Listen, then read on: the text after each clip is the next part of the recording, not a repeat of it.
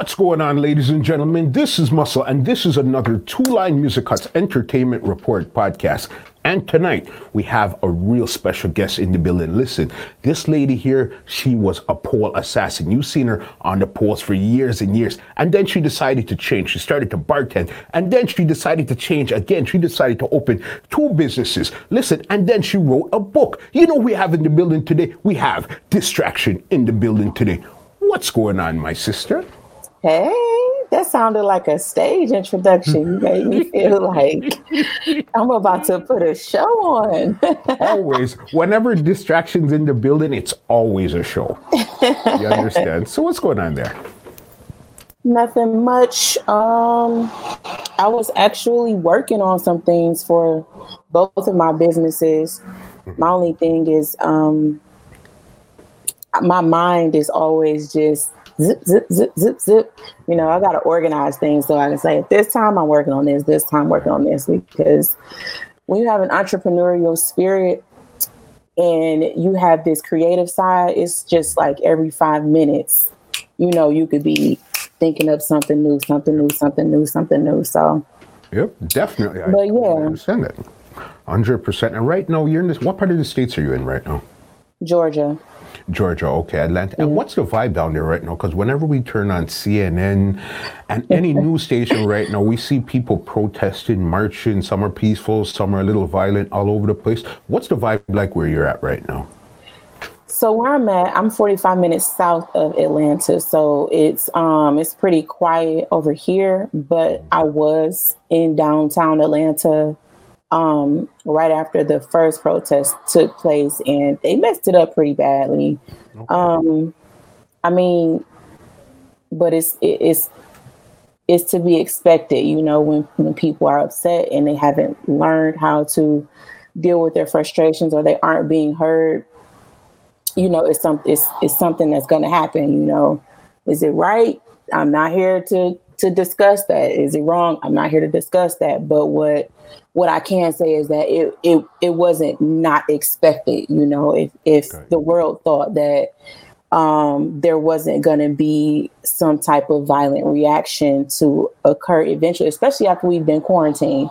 You know, to add the fact that everybody's been stuck in the house away from people all this time and then something like this happens it's like okay we've been good we've been in the house we've been doing what you asked us to do you know not this you know on memorial day like the day y'all open the world back up like you know yeah. come on like and i find it not odd that i actually released my company mamas with melanin on the day that george floyd got murdered wow on okay. memorial day i just noticed that last night like mm-hmm man so when you're in alignment with what god is telling you to say like things just kind you don't even notice you know coincidence coincidental things like that happening until after they've happened and it's like wow like i re- like so it makes me even more passionate about me having that niche, you know, having a space for Black mothers and not just Black mothers, Black men and Black children too. The basis of it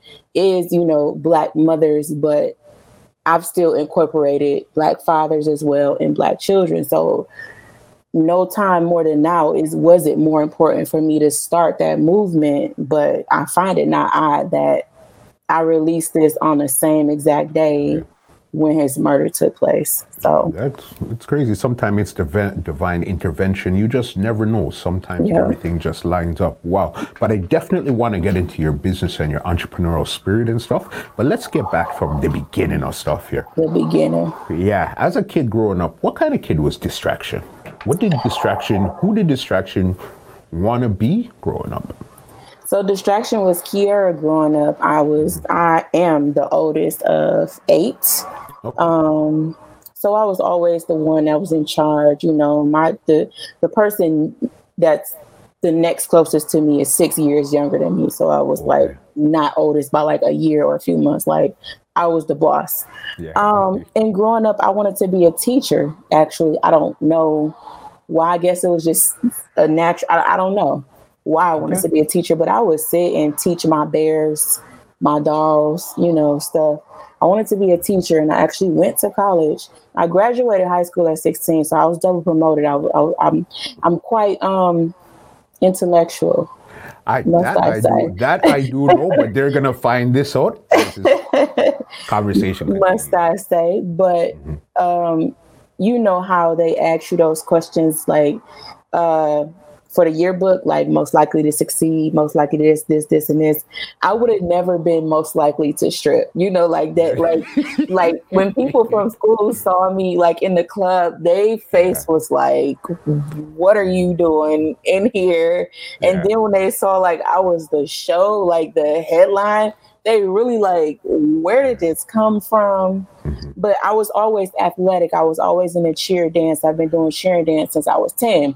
Okay. So when I found a pole, I was about 20 and I did my first pole trick. The first time I ever touched a pole, I was doing a an amateur night contest. And so okay. it just came naturally to me. I'm like, yo, like So then that was your your first encounter with the strip club or this was just a what was it your my first, first encounter? encounter with the strip club. Um I I was going to an amateur night. I was living with my cousin. She, we were roommates, and she, her and her friends kept leaving, going doing these private parties and stuff like this. And I'm nosy. I'm just like, what? Where y'all going? Like, why do y'all keep? You know, she's like, we're going to make some money. And I'm like, money? She, yeah, we're going to a private party. I'm like, I want to go because I'm nosy. So I go. I don't dance, of course, because I don't know what you know what I'm doing. But I'm sitting there watching them make money from doing. I'm like, these they can't dance. Like they really making money. So the next time they left, I was like, I'm going. Where y'all going? I'm going. I'm going to make some money too. They're like, well, we're going to a club, and this club was a white club. So they playing all this hard rock and you know this music I ain't never. I don't know what's going on, but it was an amateur contest to win some money. And I'm like, I want to win some money. I go do the contest. And I went third place. Of course, I, I mean, I'm a black girl. They not used to me or my style of dance. So I think that was pretty good for somebody first times. For me, yeah. I went home with some free money for being on stage for a couple minutes. And then, you know, I was pretty much hooked. I didn't start dancing immediately after that. But I started uh-huh. going trying to become a waitress, a bartender, all of that. Da, da, da, da. And this was in the strip club, or this was just like at a restaurant? Where were you trying to? The, really and I was trying to go to the strip club where the money looked easy. Yeah. But and this was in what part of the states? Detroit. This was in Michigan. Yeah, I started in Michigan, and nobody would hire me because I was this skinny little puny thing who wore glasses, wore real hair, didn't know how to wear makeup. they were not, they was looking at me like, girl, you somebody daughter if you don't get out of here.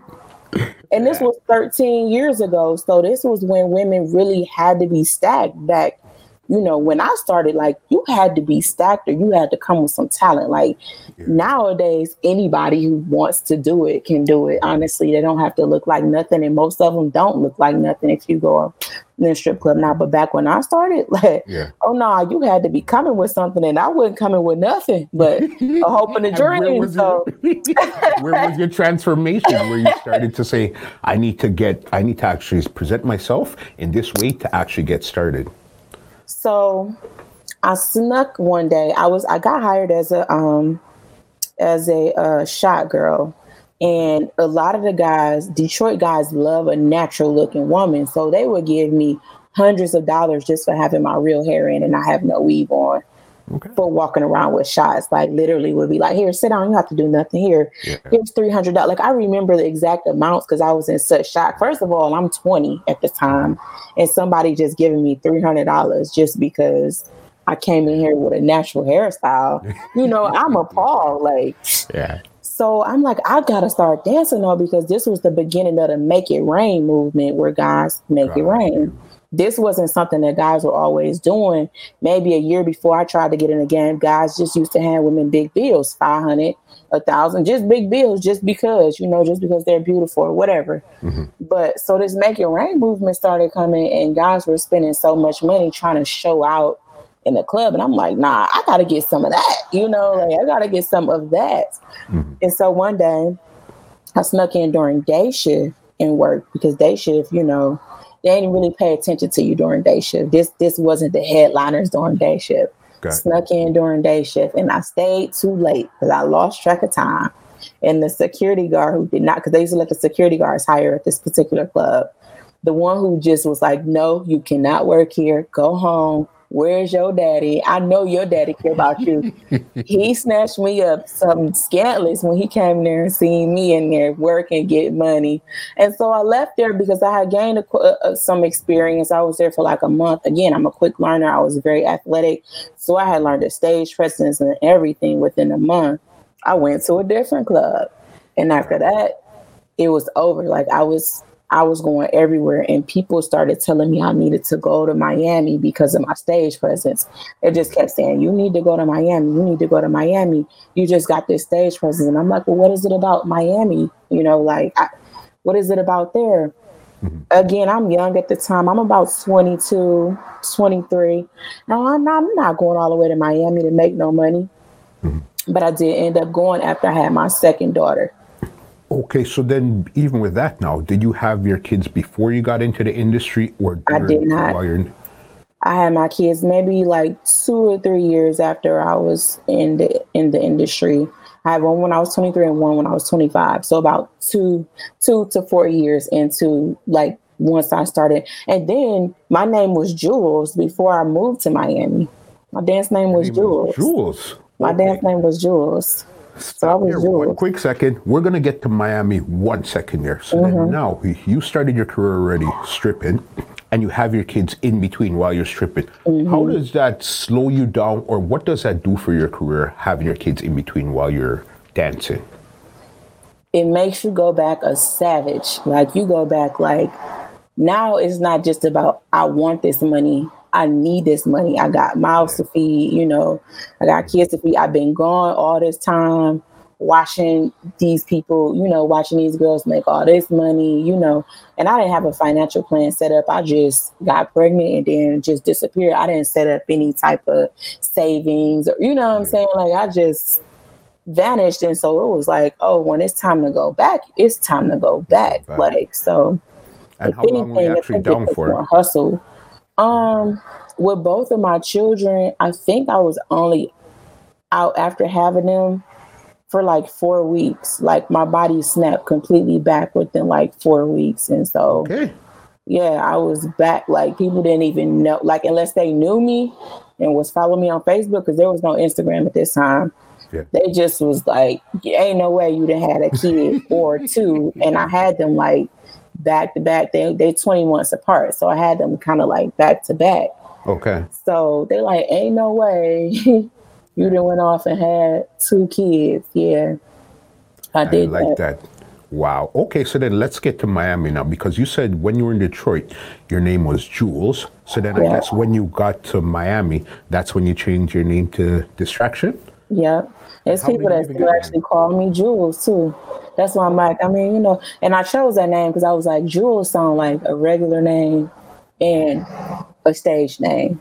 So, because I hated guys saying, well, what's your real name? What's your real name? They, you know, they just, what do you need to know that for? Like, you know, mm-hmm. but when I went to Miami, I went down there with my with my daughter, my second daughter's father. Mm-hmm. We went to Dallas first. I hated it in Dallas. And then we were on, uh, we were listening to the radio driving back to Detroit, and we heard something about Puff Daddy threw a million dollars in King of Diamonds. Knowing good well he ain't throw no million dollars, but I ain't know no better than. I was like, I'm going to give me some of that million dollars. I, they've been telling me to go to Miami. That's the next stop. Mm-hmm. So after we got back from Dallas, a couple weeks later, we drove down to Miami. Sign, I go to sign in. They're like, it's a jewel here already. I'm like, well, hmm, what name do I use? There was this girl named Distraction. I liked her name. I borrowed it. I get oh. stuck with it. She still hates me to this day. okay. Now let me give you full disclosure, distraction. Full disclosure. I had her on the podcast probably last year. Uh-huh. She she claimed that she had the name first. She did. Okay, so you see, I made it popular. she still hates me for that. okay, fair enough. Is, I love your honesty. I didn't I do it intentionally. I was I didn't plan on moving down there. I'm mm-hmm. thinking because I don't even live there. I'm like, all right, let me use distraction. It's only gonna be for a weekend. Yeah. I end up not leaving. So I go and tell the manager, like, you know, I need to change my name though, because I stole that name from somebody. You know what I'm saying?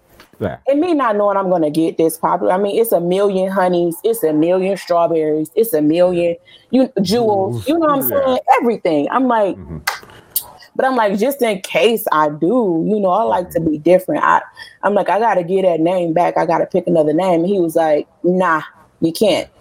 That, that's that's your name. That's what we know you by. That's your name now. And so I'm like, all right. Mm-hmm. And I end up seeing her maybe like six months after I moved, and she knows I has his name. She's like, now don't go getting popular. She mm-hmm. like, don't go get. She told me, don't go get popular off my name. I was like, baby, I ain't trying to, but mm-hmm. whatever. Because when I came to Detroit, I would still go by Jules. You know, when I came back to Detroit, because that's I was a popular dancer in Detroit, so I would go by the name that they knew me by, which is Jules. I end up blowing up with distraction, and it was like, and I see, I meet people too, and they be like, "It's this other girl that's trying to use your name," and I be like, "I took the name from her. I just, Yeah. I, I made the name. You know what I'm saying? I mm-hmm. took the name from her, but I made it. You know what I'm saying? Got It's kind of like, it's like Ray Kroc. Mm-hmm. He took McDonald's name. He that wasn't his name, yeah. but he did. He he he did the thing with it. You feel me? He he made it popular. whole- yeah, he took he took the he branded it. I branded it. You know, that's that's what branding is. I branded it. I, you know, like what can Sorry. I don't lie about it. You know, you're that ain't that's one thing you ain't because she could never say that I lied and I was like, oh, I Oh, I, totally, I, made it totally first. respect Like, that. like Totally respect I, I tell people that all the time. Like she had it first. She thought of it. Mm-hmm. and You just made it what popular. happened. I got you. Okay, so then now you're in. but I did spell mine differently That I do mine with a know because you're a Y and she's with an X down at the end. or something like that. Yeah. Yeah, Yeah. yeah. Okay, so you get to Miami now, and then you get to. I guess the first club you went to was KOD, King of Diamonds, Yep. and that's where it really started popping. Now, what was your first? What was your first night like in KOD? Especially you being the outsider coming into their turf. My first night was very interesting. Yeah. So they have this thing where you have to pay a tip in and a tip out. Okay. I ain't used to paying nobody twice. Out in Detroit, we don't do that. Yeah. I'm like, so I didn't know about this though. So I paid to work. Mm-hmm. When it's time to leave, the manager is asking for me to pay to leave. I'm looking at him like, uh, no, sir. I, I paid you to work. He's like, yeah, we take 10% of what you make. And I was like, oh, this not gonna work for me, baby. Yeah. I, you know? So my first night, I don't really remember what I made, but I remember the second night, me having my baby daddy come in there, sit at the bar. Wherever I made money, I would go give it to him and have him count it and turn it in because it's the ones that they count that they take 10% off of. So I'm having him turn it in as the night goes. So now I ain't gotta pay no whatever y'all are talking about when I leave. You know, I learned I learned how to play the system real quick. Oh, like hmm like, yeah, y'all ain't, mm, that's not gonna work for me. So I had made about a thousand dollars that night. And I remember getting into it with a girl too, because I didn't know anything about like there was this rule there that if you're standing there and you're dancing when the first dollar is thrown, that's whoever is over there in that section. In Detroit, it's free for all. You know what I'm saying? Like Yeah. they start throwing money, you better get over there and start getting it. You know, so yeah, I'm I'm getting over there getting it. Oh man, I done almost got fired. I done almost got in a fight, and I had to be trained. Mm-hmm. this is how it works down here. I don't know about Yeah. Detroit, but down here in Miami, this is how it Yeah. works. yeah, but once I got trained and again learn how to work the system because I'm very smart.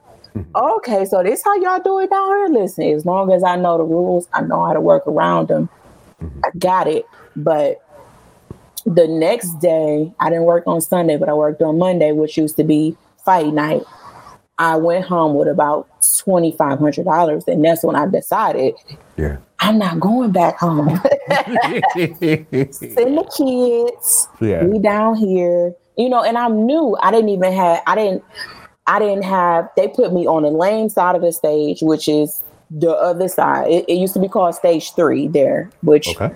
it it didn't get as much traction as the main stage, and I mm-hmm. still was in there killing it. And I'm just like, imagine when I, you know, actually break in here and make a name for myself, figure out how do I get myself on that main stage. I did this and I'm a nobody. I don't know none of these men, you know what I'm saying? I don't know none of these girls. They all probably looking at me like I'm retarded right now, but I'm not going nowhere. You know, I just made this like this. So that's how I ended up moving to Miami. Okay. And how long were you actually working at KODs for? Uh, I would say about four years. I was probably there from like 2011 to like 2015 ish, like steady. Um, I was there on and off, like sometimes in 2015, because once I started to travel, mm-hmm. things just, I was just everywhere. I, you know, I was everywhere in Miami, especially once I made a name for myself. I would just, I could just go anywhere and everywhere, you know, and get a bag especially oh. like at G5. Like if G5 had like some type of special event going on, I would go over there. And my manager actually got mad at it and he started to make this clause like, if you're a flying angel, because I became a flying angel too, he made this group called the Flying Angels, which were essentially, you know, some of the best pole girls in America. Yeah, some of them didn't even live live there. Like two of our girls actually lived in New York at the time. And who was in Pole Angels?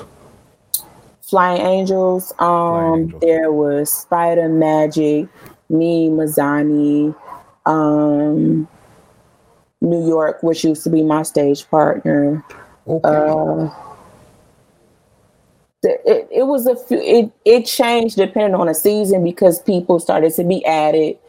Mm-hmm. Some started to drop off. So it just, the original ones though were the ones that I named. Yeah. The original. And these are all you guys at these times you guys were basically like the superstars of your industry at that time there because i know magic and spider they were everywhere doing crazy stuff mm-hmm. new york she has she went to jamaica and did a tv show with Vybz Kartel. mm-hmm. you were all over the place so it's like that flying angels conglomerate was mm-hmm. like the top tier of strippers when it came to the game in mm-hmm. america at one time yeah well pole dancers because I wouldn't even say top tier strippers because when I started, Blac Chyna was still dancing. Joseline was dancing, but they weren't in they weren't flying angels, but they were top tier. You know, they didn't do God, pole. You see what I'm saying? Like they didn't do pole. Right, right, right. So it was Dime Piece was still dancing. Like they, you know, I, I danced with all these girls. You danced with so you Blac Chyna, and all of them dance together? Mm-hmm. Yeah. No idea. Yeah. No idea. You know what? Since you brought up Blac Chyna's name, do you have a crazy story with you and her at the club? A crazy story with you? Nah, I just remember when she got when she first got with Tyga, and I just didn't believe her. It, it was me, her, and Mazani. We were booked somewhere, mm-hmm. um, somewhere in Florida, and she was saying that she was about to stop dancing because Tyga didn't want her dancing no more. And I was like, girl, you ain't, you know what I'm saying? I'm looking at her, girl, you ain't messing with no Tyga. Shut up, girl. Uh, if you are, what's the problem? Because I'll stop, you know what I'm saying? Yeah. I'm saying? But after that, I ain't see her no more. Next thing you know, she living in Cali. She she having the baby. I'm like, oh damn, she was telling the truth. but I guess it comes with the lifestyle because you guys are always moving around, flying around, meeting all of these artists, these rappers, all these type of big stars here. So then it's very easy to get swept up right away. Yeah, mm-hmm. it is. It, it it is, and it's not. Because okay. if you're so deep into the industry where you're loving making your own money, you're loving the attention you're getting, most men when they come along, they want to take all that from you. They like, stay at home, I'll pay you. You don't have to worry about anything. They don't want you getting attention from all these men flying all over the place, never at home. So, I mean, it depends. It's easy to meet a man. It's not easy to keep one. Got you. Well, you know, like real life, and that's 110% yeah. what it is. All right. Yeah. So KOD's here. Give us um three of your craziest nights in KOD, whether it was whoever came through, the type of money you made, something that stood out in your mind to this day. Three nights, KOD. Okay, so my first memorable night, I talk about this in a book too, was when Rick Ross was there. Mm-hmm. I danced with Lyric Galore. Um, Rick Ross was there. it's like legends was made in KOD, like real yeah. talk. Okay. But he was there and he had a particular like most of them him floyd most of them when they come they like the mixed looking girls you know so i didn't waste my time over there i mm-hmm. you know i was i was still flat chested skinny you know what i'm saying i was like and I had only been there for a few months. Well, I'm not about to wait in that line. It used to be this line you had to wait in to try to get up there and be with him and you know okay. split split the money. He'll probably spend maybe thirty thousand which is a lot. And it might be like 10, 20 y'all up there. So y'all get anywhere from five to 10,000. And then you got to pay your 10%. Mm-hmm. So, you know, I'm like, I'm not, I'm not going through that. I'm, I'm messing with the dudes that come on a normal, you know what I'm saying? See if I see anybody that I normally see. Mm-hmm. And as I'm walking away, because this this it was this girl, she was from Ohio. I have a good memory. She was from Ohio. She wasn't like people would fly in to come to events like this, you know. Mm-hmm. So she wasn't from there. And she we were supposed to be partnering going to get some money. She was like, Well, I'm gonna wait over here. I was like, Well, that's fine. I don't have a problem with doing anything on my own. I was always a loner anyway. And as soon as I walk away from her, this girl stops me and smacks me on my butt and tells me to dance normally I don't even like girls. I don't like dancing for girls because they just be too extra. They be hating all that. And I'm like, I mean, I ain't doing nothing else. Let me dance. She gets a thousand dollars, throws that. Gets two thousand, throws that. Says, wait right here, don't go anywhere. I'm gonna get some more money from my baby daddy. Gets three thousand, throws that. Says, stay right here, don't go anywhere. At this point, old girl who was waiting for Rick Ross comes and walks past like oh, I'm like, I told you. mm-hmm. I told you. But now you remember the rule that I told you about, right? Mm-hmm. When somebody here and that first dollar get thrown, it's over for anybody else. I'm over here by myself. Normally, if this amount of money is being thrown, it's like two, three, four girls. Okay. I'm by myself and I'm new. So now all the girls walking past looking at me like, "How Ashley, how does how how how so she like, no, and this is none of y'all's. Y'all can go ahead and keep walking. This what the girl saying that's dancing. She gets another thousand. Throws that. I'm like, they're calling me on stage. I'm like, all right, I gotta go to stage. I'll be back. She's like, we'll still be right here. Go ahead on stage. Go on stage, make sixteen hundred. so I'm just eating for the night. Go back over there. She throws another thousand. So now at this point, I'm like, where am I going to hide all this money? Because I'm not giving them five, six hundred dollars. I mean, I know I got a lot of money, but I'm not giving y'all five, six hundred dollars. Somebody car note, that's somebody rent. Like, I'm not giving that to y'all for what? You know what I'm saying? Like, I just don't. I, I, my mind just couldn't wrap my head around that, and so I had the security come clean it up. Now this heavy you know, because some of it's wet and it's a lot of money. It's heavy. Mm-hmm. mm-hmm. I'll go to the back, empty out all my dance clothes out my bag and stuff and jump this money into the bag, stuffing it, stuffing, stuffing it. Left my clothes, shoes, and everything in the locker. Like I'll come back and get that, even if I have to buy more. This is over six thousand dollars, and I'm not giving them ten percent. So that was my first memorable night. Second would be when I ended up getting into a fight with a dude. I hadn't learned my temper yet. Now, me in New York, we doing this particular trick where she does a headstand on my back, and this guy is just coming and he's swiping my private area like this while I'm bent over. Mm-hmm. And I've I've lost like I've thrown her off my back and I'm like lost it and she like just just calm down and you know they all him and his boys laugh and they think it's funny. I'm like, all right, I'm gonna give him another chance. He probably drunk. Look at the industry I work in. You know, I'm used to to, to dealing with with nimwits, you know. But still, Kiera just really never had that type of patience. He does it again.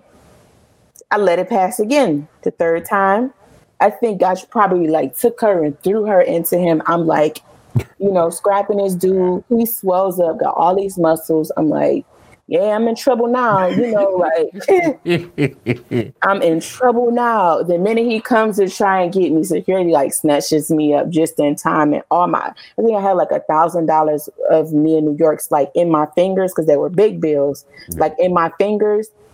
And as he's snatching me up, it gets it falls out of my hand. And I'm like, no, my money, our money. Like that's the stack right there. Like I done squirmed up out of his hand, snatched our money up, and get cussed out by my manager. He's like, "You're not in Detroit. You can't. You don't. What's wrong with you? You can't be bringing that Detroit down here." And da da da. I'm like, man, you don't know what he did. And where was the security at when he was doing what he did? You know what I'm saying? So that was another time. Let's see when I can think of like another third time. Something Last, that really sticks out in your mind. Okay. That, that night. I came back home to Detroit one day and watched a man get shot and killed in the club, like right there. It's a dead night too. Like wow. nobody's there. This guy come in acting belligerent. He gets on stage, no shirt on. Security ain't doing nothing. I'm in the corner. I'm sitting in a corner, like sitting on a speaker. Like it's really like so dead in there at this time. And it was a Friday. I don't know why I was so dead, but I'm sitting in the corner talking to my homeboy because you know we haven't seen each other in a while. And next thing you know, he goes out comes back in, and we just hear pop, pop, pop. I look across, this man is getting shot. And one of my homegirls too, her her husband used to come in and support me. Although I haven't seen them since. She and this was like maybe like four or five years ago. And her and her husband used to come in the club every weekend and support me. Her leg got grazed by the bullet, but but seeing that, like I've I've seen people get shot and killed on the outside of the club. There's been shootings on the inside, but I've never had to go past a dead body. He didn't make it, you know. Yeah. And um that that for me stuck out a lot because one of my good friends, like that was her last day. She like, I can't do this no more. And I'm like, I thought I was gonna be. I'm like, why can't I quit? Because yeah. I, have tried everything. I've tried. I was like, I'm gonna join the military. I've tried so many things to get. It's so hard yeah. to get out of dancing. It's like being a drug dealer, a legal drug dealer. You know, especially when you're making. What is it that really? Because I still want to go a bit more into this memory, but since you brought this up, I want to talk about this a bit. Mm-hmm. What is the quote unquote, we'll call it the addiction. Is it the money? Is it the attention? Is it both? Is it the display? What is it about the, the lifestyle? I think it honestly depends on who it is. For me, it was the freedom and the money. Okay. I could work when I want to, where I want to, and make a shitload. I just told you what one of my biggest days was. You know, like I'm making what it takes some people months to make in one night, you know, and it's not like that for everybody, you know, it's definitely not like that for everybody. But this is for somebody who didn't even party at the time. For those who like to party, they're getting paid to party, especially if they don't have children, they're getting paid to drink for free, okay. smoke for free. They don't have to wake up and, you know, like have any rules. Like I was telling people like did me being a flight attendant, not as the first real job, like career I've ever had. And it's like, you know, being attentive to time and um not being able to just get up and go how I want to, it it really depends like you kind of get addicted to having that that type of freedom. That's why I feel like I've always had an entrepreneurial spirit because I've always need I, I, I'm I'm unemployable. You know what I'm saying? Like you like you can't give me no rules. And to, even with clubs, I'd be like, you know, they implement some rule that I just don't agree with. Like, listen, I can go somewhere else. I ain't got to be here, you know. But it's the fact that you're making all this money tax free, and you ain't got nobody that you gotta answer to, honestly. And it's like, how do you get? And then we don't learn how to budget. We don't learn how to use our money. We just think we're like drug dealers. Oh, if we can go to work and make it tomorrow. We live beyond our means because we had a thousand dollar night, two nights in a row, we feel like we can afford two thousand dollar month rent. No, ma'am. You know, like mm-hmm. yeah. mess up the credit is just a downward spiral. If you if you haven't learned any financial responsibility, which many of us haven't, if you haven't learned what to do with the money, yeah, you can make it, but do you know what to do with it? And and it gets you stuck because by the time you do know what to do with it, you ain't making it the way you used. The, girls not making money the way they used to back when okay. when I started. You know, it, it the economy just doesn't have it right now. Like all the guys who were spending money like that, they're locked up, mm-hmm. and the ones that spending money like that are smarter now. They're not just in there just throwing money away. And then the girls are cheap now. They they're too easy. They're not providing a, a, a, a this fantasy that guys used to, you know, want to see. So they it, the money is just not there the way it used to be, yeah. and um, you just get stuck. It's like, how do I get out? yeah, that makes totally, totally makes sense. Cause we're gonna go down that road a bit more just now. Let's um continue here with the Miami. Miami now is where you basically, this is where you basically grew your wings as the flying angel. This is where you met New York also. Yes. Okay, and where was the catapult where you actually started to really see your started to rise in the KOD? Um. So there was this time I wore this black curly hair. And in Detroit, I used to love to dance off of Dirty Diana. And I came in one day and somebody was like, You looking looking like Dirty Diana. Oh, I'm like, and I'll dance to it and tear it up yeah. too. and so she dared me. I'm like, bet, let me go tell the DJ to put it on. DJ puts on Dirty Diana. Mm-hmm. I tear it up. I stop the entire club. Yeah. They like, that's when I realized like and the manager mm-hmm. who created Flying Angels, his name is Rick. That's when he realized showstopper. She's a showstopper. If she can take this song mm-hmm. in the hood club in the middle of the night, right in between some Jeezy and some Young Joc, yeah, top the club, yeah. and and men don't get mad. Something's in her. She's something special is in her. Yeah. So that's when I started to get a little bit of attention. Mm-hmm. When I changed my hair color to red because it was so many people, it was so many of us, it was hard to stand out, especially with me, again, not having a body, you know, like a Miami built body because they, they was built, they was stacked. Yeah. You feel me? Uh-huh. Like they was stacked. I'm like, I gotta do something to stand out. Nobody in here is wearing red hair. I'm gonna wear red hair. I used to wear red hair in Detroit sometimes, you know. Let me put my red hair in. And then this is the time around when K Michelle was coming out. Yes. So everybody's like, "You look just like K Michelle. You look," and I don't know who she is because I don't. I still don't watch TV like that to this day. Mm-hmm. I don't know who a K Michelle is, but I'm like, I guess if she getting me traction, fine. Is she ugly? oh no, she ain't ugly. All right, cool. I'll look like K Michelle, whatever. But that, and then when I try to change my hair back to a different color, again, the same manager who told me I could not change my name from distraction was like, yeah. "No, you cannot change your hair from red." it was so deep that they wouldn't even let other girls work there with red hair. Like I remember a girl coming there and this was her signature hair color from a different club. And they told her you cannot work here with that red hair because when they see red hair walking around the club, mm-hmm. they expect it to be me. Yeah. It was deep. And then I went to pink, you know, because I'm like, okay, they can't keep the girls from wearing red. Now they all trying to wear red. So let me do something even more absurd. Let me do pink. And this before everybody started wearing these eye hair. Like I always did stuff before, as far as like my look, I always did stuff to stand out before anybody else. Those stoned nails, I wore that before everybody. Okay. I used to wear glitter eyebrows. I used to wear glitter lip. Before when that glitter lip stuff came out, I had been doing it for a year already. Okay. And getting talked about. I was the I was the I was the guinea pig that got talked about and laughed about. Like, was she she looking crazy? you know, a year later, I'm just a little ahead of my time. That's all. But you know, then people started to pick up on it, and they, they, you know, but it was a thing. Again, it was a branding thing. Like people knew if they saw glitter lips, it's distraction. If they saw glitter eyebrows, it's distraction. If they see red hair, it's distraction. Pink hair.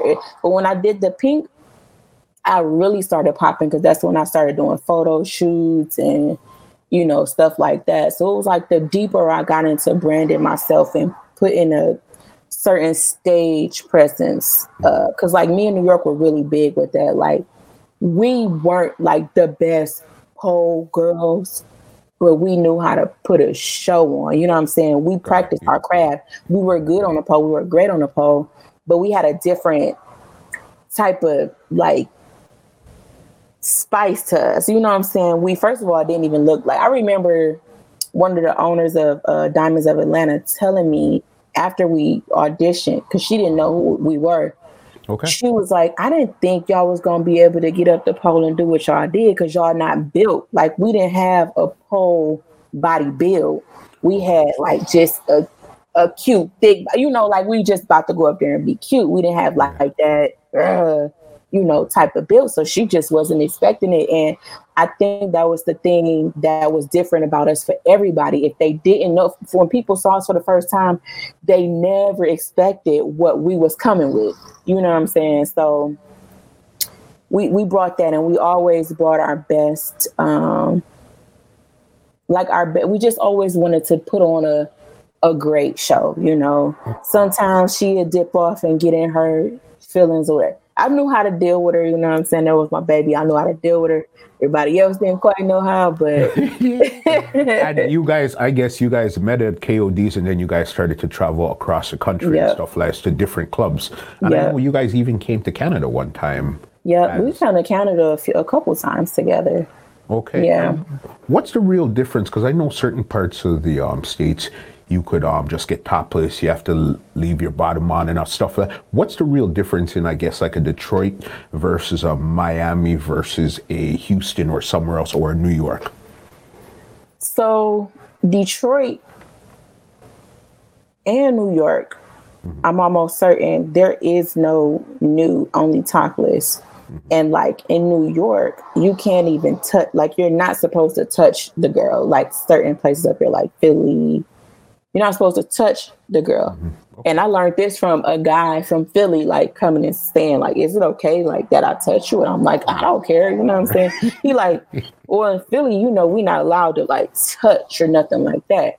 Detroit is illegal for you to give a lap dance. We're not supposed to sit on a guy. If the police come in and raid, y'all both gonna get a ticket. But they still do it.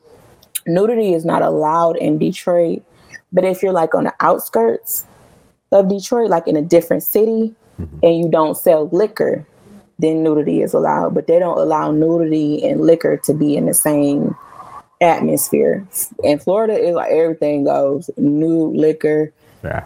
Ain't no cutoff time. Like so wasn't that a, a, shocker from you coming from Detroit? Yeah. Okay, I could just go topless and then now go into Miami. Now I gotta go nude. What was that like the first time you actually had to like Frank, this is it wasn't a game it wasn't really a shocker because the first club where I really made my name at in Detroit, mm-hmm. it was a new bar, but they didn't sell liquor.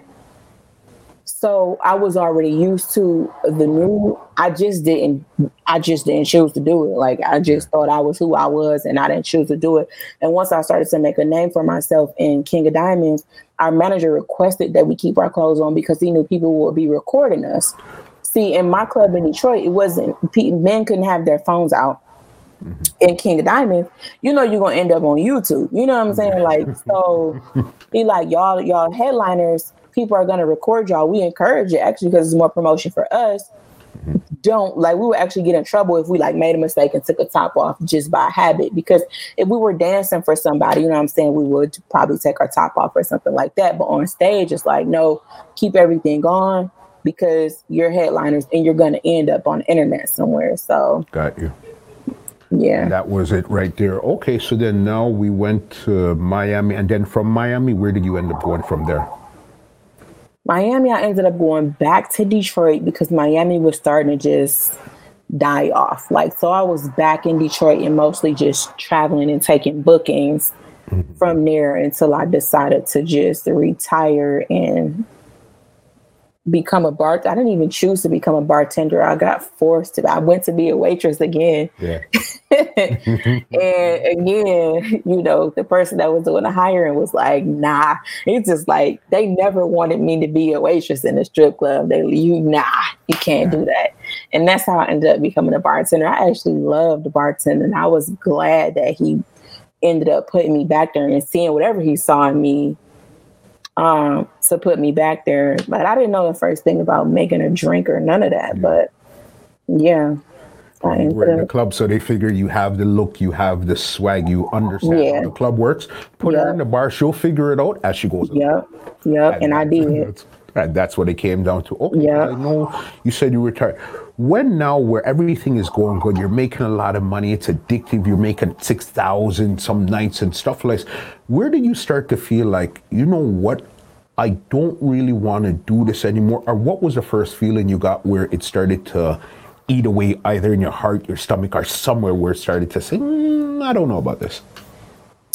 When I just started getting into one too many arguments with girls about my money, mm-hmm. seeing one too many men die, not being able to keep a real relationship, you know, because it it's hard for a man's ego. I understand men very well because I've worked around them so much. It's it, it's it's hard for a man's ego, you know, getting all this attention from other men, having to show your body, even if they did meet you there, which most of the men I dated, I met there. You know what I'm saying? They have a different a perception of you versus if they met you when you weren't. So, and then the the one thing that really laid on my heart though was that my daughter started getting older and they started to ask to come to work with me. They didn't know where I was working, and I was like, you know what?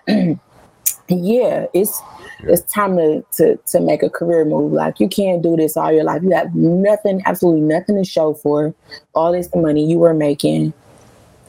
It, it's time to just do something else. You know, like you got to figure out a way to get out of this. I don't know how you're gonna get out, but once I made a decision, like I have to get out, I'm gonna get out. That's when things started shifting. I didn't know. Again, I tried everything. Joining the military. I tried to join the military. That didn't work they didn't accept me. I don't know why, but tried, you know, I've tried all type of things, letting the man take care of me, all of that stuff, and it, none of it worked until I found God. That's when I found God. He started making moves and waves for me. I was just thinking the other day, like I would have never thought, like I didn't know how I was gonna get out. I literally thought I was gonna be in there being a grandma because people still to this day ask me like, why did you like if I was to go back right now, mm-hmm. they would be happy. Yeah. They would be happy. And when you say it's hard to is it hard to get out because you're addicted to the lifestyle or you're making this money and you don't have any other way of making money? What's the hardest part about getting out? For me, I wouldn't even say it was necessarily the lifestyle. I would say it was the money, especially after having kids Mm-hmm. And that's the the lifestyle that you use with this amount of money that you are making is the one that you're used to. Mm-hmm. And you're scared. Like mm-hmm. it's like how do I go from making 100 200 dollars an hour to making 10? Yeah. I don't have no resume with no mm-hmm. experience, you know what I'm saying, to even try and step into a decent career, you know, like if I do try and go get a real job, what I'm gonna tell them I've been doing for the last 10 years, mm. you know? So, yeah. and then again, how do you go from making $200 an hour to making 20? 20 is not a bad, that's not a bad price for people who used to, you know, they used to making that, but somebody who used to making 200 tax free, you want me to take 20 and you take taking taxes out yeah. and I got to wait on it every week or every two weeks and budget it and uh, it, it that's, that's, that's hard. That's that is hard. yeah, that is hard because I, I really understand because once you're in a position where you're now basically you're your own boss you're making this type of money now i know in my heart it doesn't feel good anymore so what do i do so how could i make a hundred dollars an hour doing something else and that's really where your mind is going to go and it's like i guess usually when you get out of dancing, I guess the first thing you're gonna do getting out of dancing is to go bartending. So you were up here, dancer, bartender before you go out the door. Yeah. That's what a lot of girls do now. They weren't doing that at first. They would go to, to waitressing. They would they would try to leave. Mm-hmm. Cause this is what I did. I left for maybe like a year. Okay. um, but the person I was dating at the time was providing for me financially mm-hmm. a lot. But once we broke up, I was like, or we were starting to break up, I was like, I gotta go start, you know, I gotta go start stacking up. I got two kids to feed, you know. Mm-hmm. We're not getting help from their fathers. You know, you definitely it's all on you. So I went, yeah. I'm like, I'll be a waitress, you know, like that's better than dancing. It's the same damn thing. Yeah. One just got on more clothes. Okay. You know, it's the, it's the environment. Is that's really what it comes down to? is their environment that you're yeah and then most of them will still do dance they'll they'll still do that little twerking if, if a guy asks them to but it's the same environment the only difference is you're not on stage yeah you know if you're gonna go waitress in a restaurant yeah but if you still here you know tricking these men out their money overcharging them getting rained on got these little shorts on or this little one piece on with with your booty all out. Mm-hmm. It's it's the same thing. You it makes you feel better. You know, it makes a lot of them feel better because they can say, "Oh, I ain't stripping." Yeah. Okay, you know, yeah. whatever. You know what I'm saying? Just, like it's just wordplay schematics, but you're still in the environment. exactly. You still the same. You're still kind of the same thing. What was the scariest night that you personally had in the club? Um, I would say one of them shootouts where you know what I'm saying, where you you in a dressing room and you hiding under the counter, hoping and praying that the shooter don't come in there, and you know what I'm saying, you get hit. You know, like. And I've been in, like I said, a number. I can't even remember how many I've been in. Like you would think that was enough to make you get out, but when you've been in the middle of a shootout and you still just gotta go back to work the next day. Yeah. Something is wrong. You know, I, I ain't no police officer. I ain't signed up for this to be shot at and, you know, in shootouts and you know what I'm saying? I I, I ain't sign up for this. But yeah, I would say when in Detroit, and it's only happened in Detroit. I've been, you know what, it's happened there before too. Okay. So there was a shootout there, and it wasn't inside the club though. It was happening outside the club afterwards. And I remember this girl, like I'm on the ground ducking behind the car, and I'm like, "Oh man, how do I get out of this?"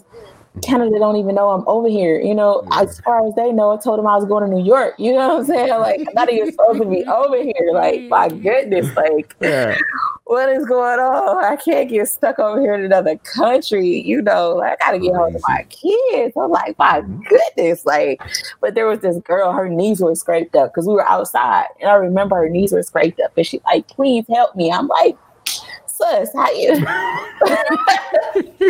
I don't even know where I'm at. You know, it was no mm-hmm. such thing as Lyfts or Ubers back then. I'm like, sus, what you want me to do? Hold your hand? Like, yeah. I can hold your hand, but I don't really know what you what you want me to do. I'm trying to help me, baby. You know. Yeah.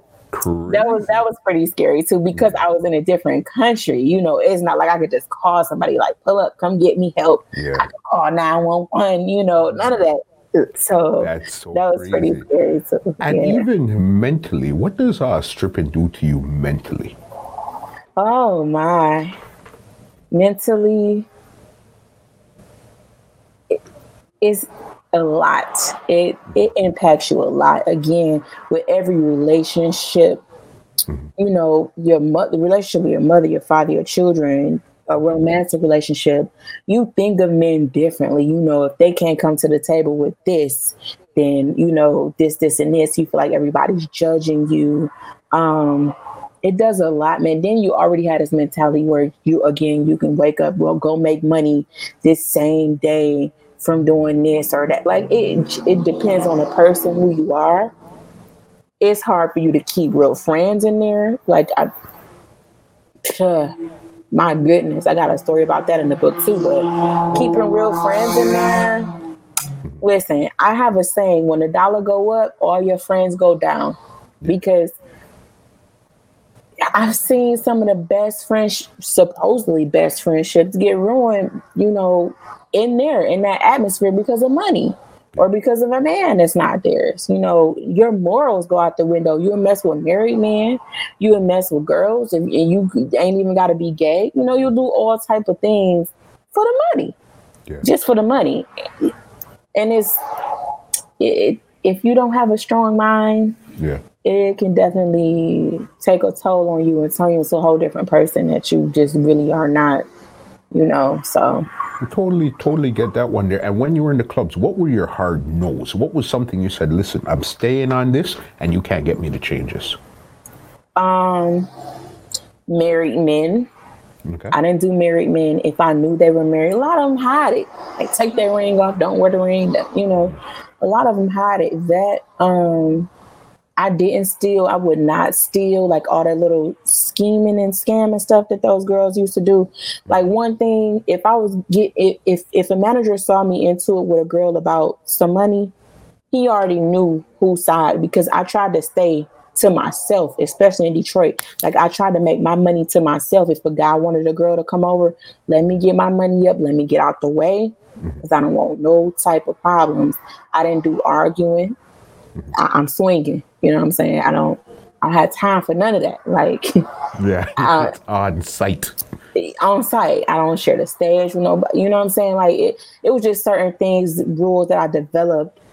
The older I got, the more mature I got. When I was like, I just really don't have time to be in this beef. I didn't really make friends in there after I've seen, you know, two best friends mm-hmm. not be best friends anymore. One doing her husband, husband. You know, that's when I was like, you know what? yeah. mm, you know what I'm saying? Mm. Yeah. That, I stopped dating men that I that I met in there. Like I just, it was like a new rule every time I, you know, you had to make rules in order to survive. Like you had to be stand strong on your morals and start making some rules or you know, even as far as my money, like I wouldn't go and spend all my money anymore. I had to make rules for my money. Mm-hmm. Like I'm gonna put this amount of this percentage up and spend this percentage. You know, I had to even learn to make rules my which I didn't start learning to make rules with my money until I became a bartender. Okay. I made more money and kept more money as a bartender than I did when I was dancing. Okay, wow. I guess you just go through the process. One last thing before we even get out of the club now is did you actually do any surgeries while you were in the clubs? I did. I, I talk about this in my book as well. But at that night, um, Rick Ross came in there. I made like sixty three hundred. I went home like sixty three hundred dollars, and I scheduled a procedure to get my breast done. Like yeah. the next day, like I was like, "Yo, I need. Yep, I'm gonna need that done." So I did um, get breast enhancements. Mm-hmm. Uh, yeah, and I if I I'm thinking about getting my stomach done right now. You don't even know how that quarantine got me right now. I'm gonna try this workout thing. Yeah. But uh look, I've been saying this for years. Like, listen, this workout don't work, baby. it is but, what it is, right? Okay, right. So again, you see the thing I like. I like your openness. Again, you went through this, all of this, and this is what made you who you are today. So mm-hmm. that's why I'm glad we open this.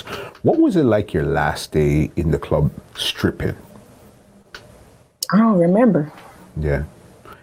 I don't remember because I don't remember when I just finally said because when I first started bartending, I was still bartending on some days and I would dance on some days. So I don't even remember when the definite day was for me that I stopped mm-hmm. dancing. I do remember the definite day when I stopped bartending. I just I didn't even tell them I was leaving. I just left quick, cold turkey. Let's talk, let's talk about that. What was, why did you do that? What was, what did you make up in your mind? You say, you know what, I can't do this anymore.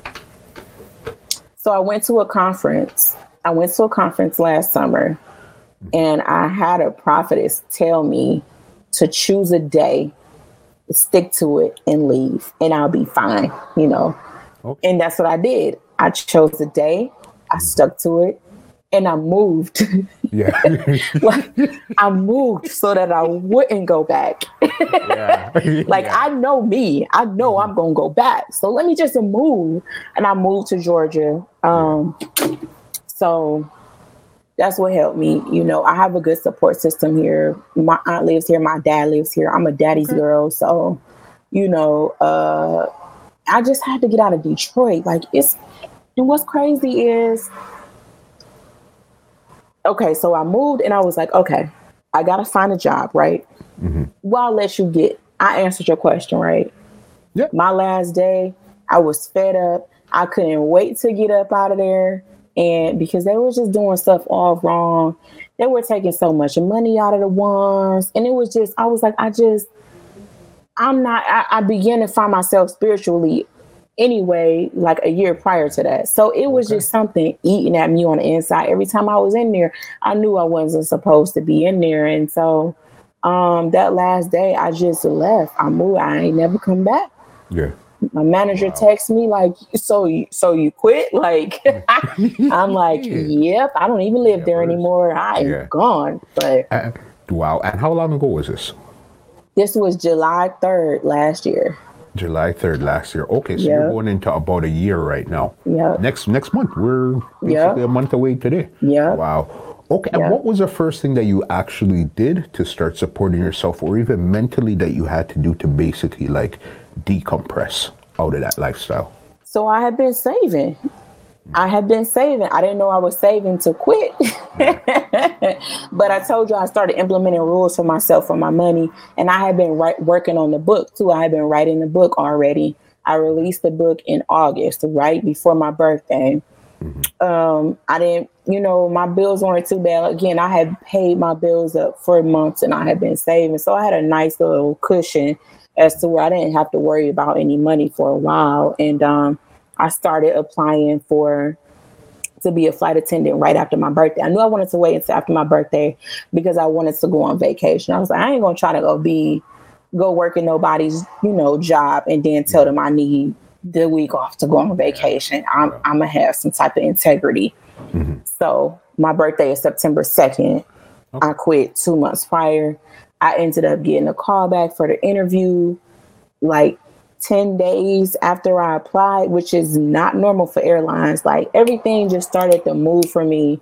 You know, when I when I when I left it up to God, like, all right, God, I'm out of there. You you gonna have to if you don't want me back up in there, I'm gonna need you to show me something, make a way or something. And I ended up getting hired a month after I not even a month after I applied. I got accepted October 1st. Training started October 26th. Okay. I graduated November 21st and it's here we are.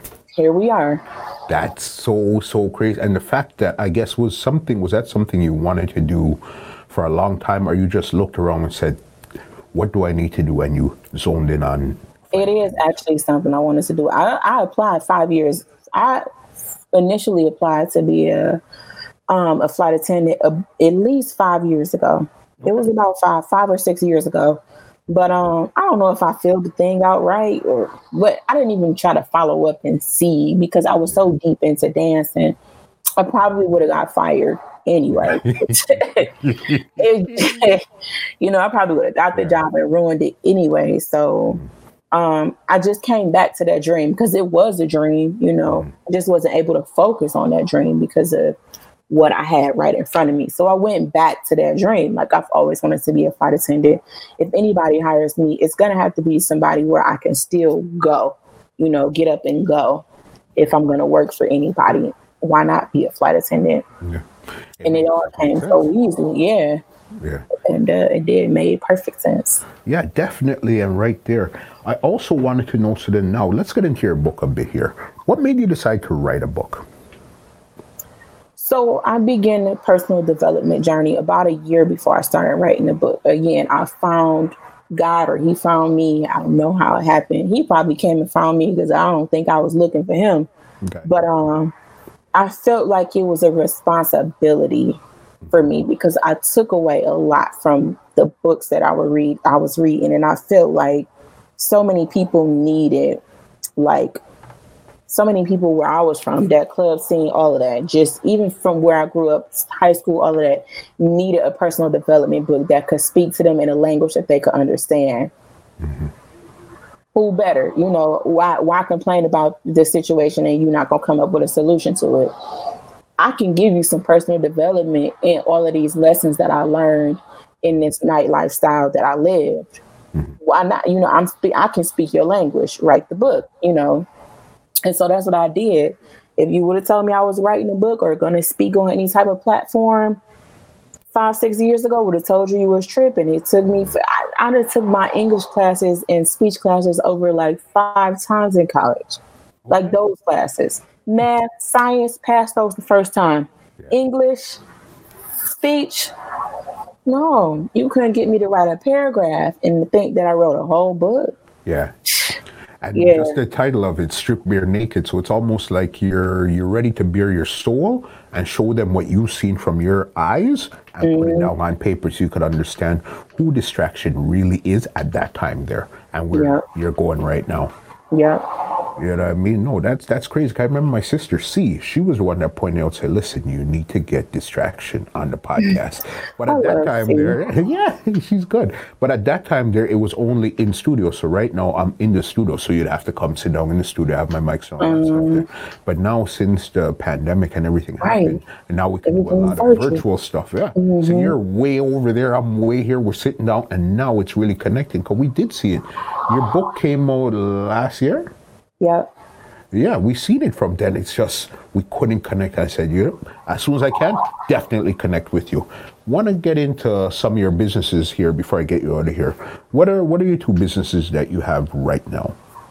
So Kiara Sade Enterprises is basically my coaching and consulting company. Um, my my desire with this company is that I teach and help and inspire um, other women um, it's, it's, particularly mothers learn how to create a side hustle mm-hmm. online. You know, I can I can take anything anybody does. It, they can be a carpenter, they can be a painter. I don't care what they do, and I can help them implement a way where they can make another stream of revenue from their phone or from their computer, something that they can do on the go to open up another stream of income, um, especially with what's going on right now. Like you said, you know, uh, it, it's important to have, and a lot of people because I because I don't I'm not the person that believes that everybody is an entrepreneur. You know, a lot of entrepreneurs try to push you. You should be, have your own business. You should have your own business. Everybody ain't cut out to have their own business, no. but I do believe everybody is cut out to have their own side hustle. It's yeah. something in you that you got that you can make some money off of, you know, even if it's cooking chicken or drawing paintings. You know, it's something else in you that you have that you can implement to create your own source of income as to where you don't have to just solely depend on your career or your this or your that. Mm-hmm. So that's what I do. I, you know, I, sh- I show women other ways um, through ebooks, through video courses, through me coming on live, you know, through my posts and, and helping them implement ways that they can create a side hustle. Yeah. Um, and the good thing yeah. with it is you have your, your daytime job, which is flight attendant, mm-hmm. and then you have your high your side your side hustle, which mm-hmm. is teaching people how to have a side hustle. Yep. Which is great. It's a win-win. How do you yep. lose? you know? On the go. If I can do this flying all over the place, you can certainly do it at home. You know, so yeah. Definitely. And how has business been, especially in the pandemic right now? Um, business has business has been more people are online right now. You know, they're bored. No better time than now. And then I teach people how to do this with little to no money.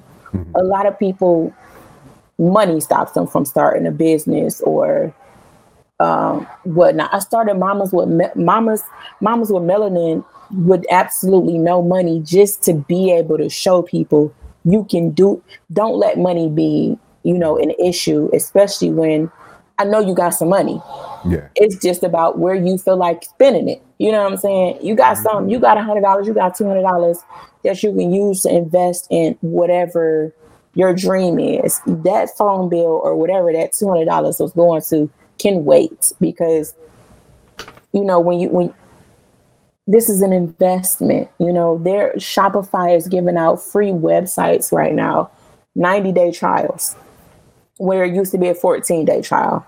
Mm-hmm. Again, my website is absolutely free right now for the first three months. Yeah. I'm making money off of it and I ain't paid them a dollar yet. Social media is free. Facebook is free. Instagram is free. You on there anyway. You know, you, you own there anyway. So why not make some money from it while you sitting on there? So, yeah, I, I, that's the thing. I teach them too. You don't gotta have no whole bunch of money to uh and, and and a lot of businesses were started during pandemics, during recessions. You know, if you find a way to meet people's needs, yeah. your business is gonna do just fine during whatever, as long as you're meeting a need. You know, dressmakers switched to making masks and made I, I know a dressmaker who made six figures off of making masks. And the pandemic's been here for what, two, maybe three months? wow. Uh, six figures.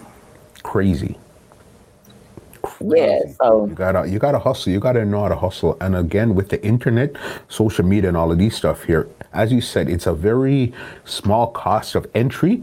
Get in and start figuring yeah. it out. There's no hundred yeah. percent wrong answer. There's no hundred percent right answer. Also, yeah. you understand. All right. Before I get you out of here, there's a round called the rapid facts, where I ask you some quick questions. You give me back some quick answers. All right. Okay. You ready? Okay. So then the first one here is, what's your favorite color? Mm. the rainbow. I don't know. Uh, white. White. Okay. Cool. Okay. What's your biggest fear? My biggest fear is um, not giving my daughters the options that I really desire for them to have. Yeah. Okay. That's a good one. What's your favorite food? Oh, so greedy. These are hard. Favorite? This is rapid facts. Oh, you right. Steak. Steak. okay. Are you a cooker or a cleaner? Cooker for sure. Okay. I like cleaning. What's the last book you read or listened to? The last book I've read completely mm-hmm. or like started. Or started? Let's go with started. Okay, I'm not gonna cheat. The last book I read is the Bi- I read the Bible last night. I, Yeah. Okay. Fair enough. I like Yeah. that. That's a good one. Okay. What is your hobby? My hobby, traveling. Does that count? Of course it does. Because even before I was a flight attendant, I love to travel. Um, Yeah. yeah, traveling, That's a good reading. I love reading. I read a lot. I love reading. Yeah. Okay. If you could have dinner with three people, dead or alive, who would they be? Ooh, dinner with three people, dead or alive. Um, hmm, it's a good one. Hmm. Beyonce, Okay. um, Michael Todd, Pastor Mike Todd, Okay. and third one, Napoleon Hill. Napoleon Hill. Okay. Good one. Very, very good. Okay. What is your hidden talent? Ooh. I'm so multi-talented. Give me one. It's a rapid facts. Give me one. Cooking. I can cook. All right. All right. You're a Yeah. cooker. All right. I got you. Okay. Um, how do you relax? In silence. I just sit in my room in silence. Okay. Good one. Um, one song that had the biggest influence on your life. Song. Yeah. Hmm. Meek Mills. Okay. Forgot the name. You know that song. Everybody was throwing money up. Dirty Diana. Duh. That's a Dirty. yeah, that Diana. That changed the whole game for you. If All I could meet Michael, let me change my answer. Michael Jackson. Yeah. Yeah, I'll have dinner with him just to let him know, bruh. You me Thank make you. a lot of money. Thank you. All right, I got about five more here. Okay. What would you prefer, sex or chocolate? Chocolate. Chocolate. Okay. Um, another one here. Your favorite movie of all time? White chicks. Well, you prefer water or juice? Water. Love water. All right. Something salty or sweet? Salty.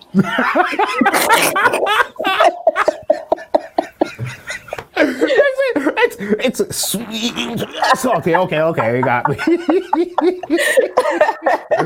okay. Um, your favorite comedian of all time? Uh, Kevin Hart. Yeah, Kevin that's a, that's a good one there. And that is the end of the rapid. No, sorry, there's one last one here. Your biggest regret. My biggest regret. Not finding God sooner. Yeah, yeah. No, well, okay, that's the end of the rapid facts. But you see the trick with finding God? It's not a matter of sooner or later, it's when it's supposed to happen. Because if you had entertained that thought earlier, you probably mm-hmm. weren't ready for it. You're ready for it when it happened. Yeah. So, yeah, so then that Yeah. was a good one there. Yeah. Wow. They say that the teacher appears when the student is ready, right? You understand. Distraction, it's been a great conversation. Right now, if there's anything you want to say, any contact info, anything, leave all your info right there before we get you out of here. Um, I think you told them everything. Follow me on Instagram, Kiara Sade, Mamas with Melanin, Facebook, same thing. I'm on I am distraction sometimes, but not my main you know, I'll just get on there every now and then. But um, yeah, you want to keep up with me, Kiara Sade for sure. Mamas with Melanin. Um, and I would just say if there's anything that you've ever wanted to do and you've been waiting on something or some time to do it, the time is now. It'll never be a perfect time. Things will never be perfectly the way you envision them in your head. Mm-hmm. Um, just get out there and start. Start messy. Start now. Start scared. So because you'll look back and and your biggest regret will be that I did not start sooner. You know. You understand. So, yeah. You understand. No, no, no. Crazy, crazy conversation. I definitely wanted to have this conversation with you because I know of the 360 you made in your life where it's okay, nightlife, stripping, and sex work and stuff like that. And then mm-hmm. now it's more like flight attendant. You gave your life to God and all that. And that's a real from left to right. Mm-hmm. And it's mm-hmm. amazing to see that journey because, again, it's not like you were nobody when you mm-hmm. were stripping, you were one of the bosses of all bosses. You understand? right. And so I ain't get saved by no man. You know, most of them get saved by man. I had to save myself. it was good. It was amazing. Distraction. Was Anytime amazing. you're back in the city, you know where to find me. I'm gonna big you up for my sister C. She's the one that's made this happen. She said, "Yo, talk to distraction, made it happen," and here we are. Yes, thank you so much for having me. Thank you it's been good. You know what I mean? Hopefully take care of yourself, stay out of the mix, all that good stuff, and just continue to pray until we get we get out of all of this, you know? Yes. And yes. Keep it moving. All right, that's good. Well, ladies and gentlemen, this is Muscle, and this has been another Two Line Music Hut's Entertainment Report podcast, and we are out. This podcast is brought to you by www.twolinesmusichut.com.